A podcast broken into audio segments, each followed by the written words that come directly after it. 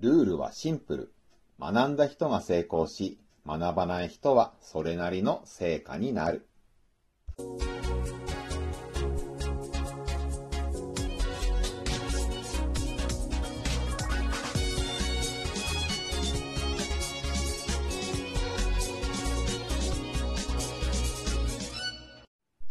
皆さんこんにちは。ブックトーカーベンの読書シェアリングへようこそ。今回シェアするのは斉藤隆さん著、岩本健一さん漫画、漫画でわかる福沢諭吉、学問のすすめ。斉藤隆さんは私のトークでは2回目の登場。前回は漫画でわかる論語の原作者でした。斉藤隆さんは1960年昭和35年生まれ、東京大学を出て現在は明治大学文学部教授。ベストセラーとなった声に出して読みたい日本語をはじめとして多くの著書があり、学問のすすめ関連では、現代語訳学問のすすめ、大人学問のすすめ、子供学問のすすめなどの著書を出されています。今回はこの漫画でわかる福沢諭吉学問のすすめから私が学んだこと。1、明るい人間は得をする。2、学問は米をつきながらでもできる。3、信用は日頃の積み重ね。この3つをシェアさせていただきます。1、明るい人間は得をする。この漫画の元となった学問のすすめ、そして著者の福沢諭吉についてまずはご紹介しましょう。福沢諭吉といえば、そうですね、現在の1万円札に顔が載っているあの人です。今から2年後の2024年にはお札のデザインが変わり、顔も渋沢栄一に変わりますが、それまでは福沢諭吉の1万円札が世の中で使われ続けます。その福沢諭吉ですが、1835年、天保5年に現在の大分県で生まれました。当時は江戸時代の終わり頃、福沢諭吉は束縛の強い封建制度を嫌い、平等な社会を目指してオランダをはじめとした海外の国々から多くを学び、若干23歳で小さな塾を開きます。それが後に大学となる慶応義塾でした。学問の勧めは、福沢諭吉が37歳の1872年に最初の本が出され、4年後の1876年までに17編までシリーズとして刊行されました。当時の日本の人口は3000万人ですが、学問の勧めは300万部以上売れたとされ、日本人の10人に1人が買った計算になる超超大ベストセラーだったのです。さて、そんな学問の勧めにはいろいろなことが書いてあるわけですが、その一つ目として私がご紹介するのが、明るい人間は得をするというものです。学問の勧め、原文にはこう書かれています。願色、要望を快くして、一元、直ちに人に厭われること、なきを要す。意味は、表情や見た目を気持ちいいものにして、一目見てすぐ嫌がられるようなことのないようにするのが必要、ということです。学問の勧めですから、なんか勉強に関係することばかり書いてあるのかと思ったら、こんなことが書いてありました。これって人付き合い、人間関係においての基本中の基本ですよね。このトークでも以前、笑顔に勝る化粧なしの話をしていますが、人間関係において表情は本当に大切です。会ってみて感じがいい人か、感じが悪い人かは、仕事でもプライベートでも、その後に大きく影響しますからね。言うまでもなく、相手に感じの悪い印象を与えている人は、その後の人生を大きく損しているのです。反対に、相手にいい印象を与えていれば、いろいろと得をします。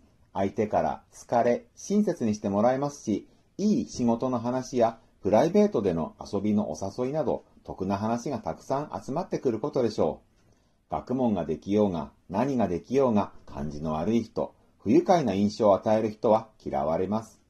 お店だって店員が感じ悪かったら、お客さんは多少高かったり遠かったりしても、感じの良いお店に行くものですよ。すべてがそうなんです。私たちは明るく感じの良い人間であることを常に心がけていきたいですよね。2、学問は米をつきながらでもできる。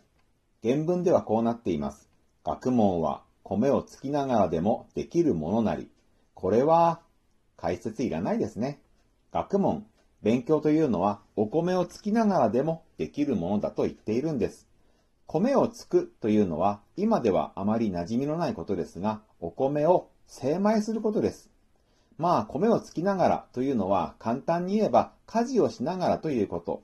やる気があれば、時間がなくて、忙しくて、という言い訳しないで家事をしながらでも、家事以外でも、何をしながらでもやれるということなんですね。皆さん、まあ私も含めてですが、好きなことだったら隙間時間のわずかな時間を使ってでも取り組んでいませんか？今は多くの人がスマホでしょうけれど、SNS で発信したり、漫画を読んだり、好きなサイトを見たり、音楽を聴いたりといったことをしょっちゅうやっているはずです。福沢諭吉の活躍した明治時代と違い、今はスマホという大変便利なものがあります。私のこのトークもほとんどの方がスマホで聞いてくださっているのではありませんか？勉強しようという気があれば、今はスマホでオーディオブックだって聞けるし、YouTube だって視聴できるし、私のこのトークのような音声配信だってあります。待ち時間、移動時間、休み時間、いろいろな時に耳から聞いて勉強ができるんですよね。英語の勉強とか、何かの資格試験の勉強とか、やろうという決心さえあれば、それこそ米をつきながらでもできるわけです。そしてそれは、諭吉の活躍した頃よりも、令和の今は、はるかにやりやすくなっています。諭吉の頃でさえ、米をつきながらでもできると言われた学問。私たちは勉強するにはもっと恵まれた時代に生きているわけですから、この恵まれた状況を活かし、何かに取り組んでみること、やってみるべきなんじゃないでしょうか。3、信用は日頃の積み重ね。原文ではこうです。人望は元より力量によってうべきものにあらず、また寝台の不合なるのみによってうべきものにもあらず。意味は、人望とは実際の力量によって得られるものではないし、また財産が多いからといって得られるものでもないということです。人望。人からの信用ですが、力があるとか、お金持ちだからとか、そういったものでは手に入れられないのですね。その人の日頃からの言葉、行動、表情、そういったものから信用というのは積み重ねられていくものです。福沢諭吉は信用は知性と正直な心という徳によって次第に獲得していくものだと説明しています。ただ機会を待っているだけではなく、自分から手を挙げてやれることをアピールするのも信用を築く一歩となるのではないでしょうか。世の中には他人に対して、俺のことを信用できないのか？と強い態度に出る人がいます。すでにもうその言葉が出るところが人から信用を得られていない何よりの証拠なのですが、世の中にはそうやって力ずくで人から信用されているという状況を求める人がいますね。周りの人はその人が力が強かったり、立場が上だったり、乱暴だったり、あるいはもう危険な人物だったりするため、表面上は信用している素振りを示すでしょう。しかし、内心はその人に対する不信感でいっぱいです。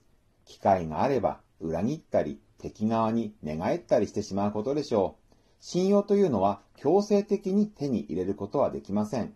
これはお金があるとか肩書きが上とかで手に入れられるものではないのです。もう人間性というか、その人の普段からの言動によってのみ少しずつ築き上げられていくものなのですね。このトークの初めの方でも言いましたが、まずは表情です。常に笑顔を心がけ、自分自身を周りの人から話しかけられやすい人間にすることです。そして、学問は米をつきながらでもできる。でも話をしましたが、やるべきことをやる人間であることです。やろうという決意があれば、人は忙しかろうが、時間がなかろうが、それをやるんです。そして、それをやっている人、行動している人が、周りから信用を少しずつ得ていくのです。行動が伴わない言葉に人は動かされません。毎朝早起きしている人が、早起きはいいよ、みんなもやろうと言えば説得力がありますよね。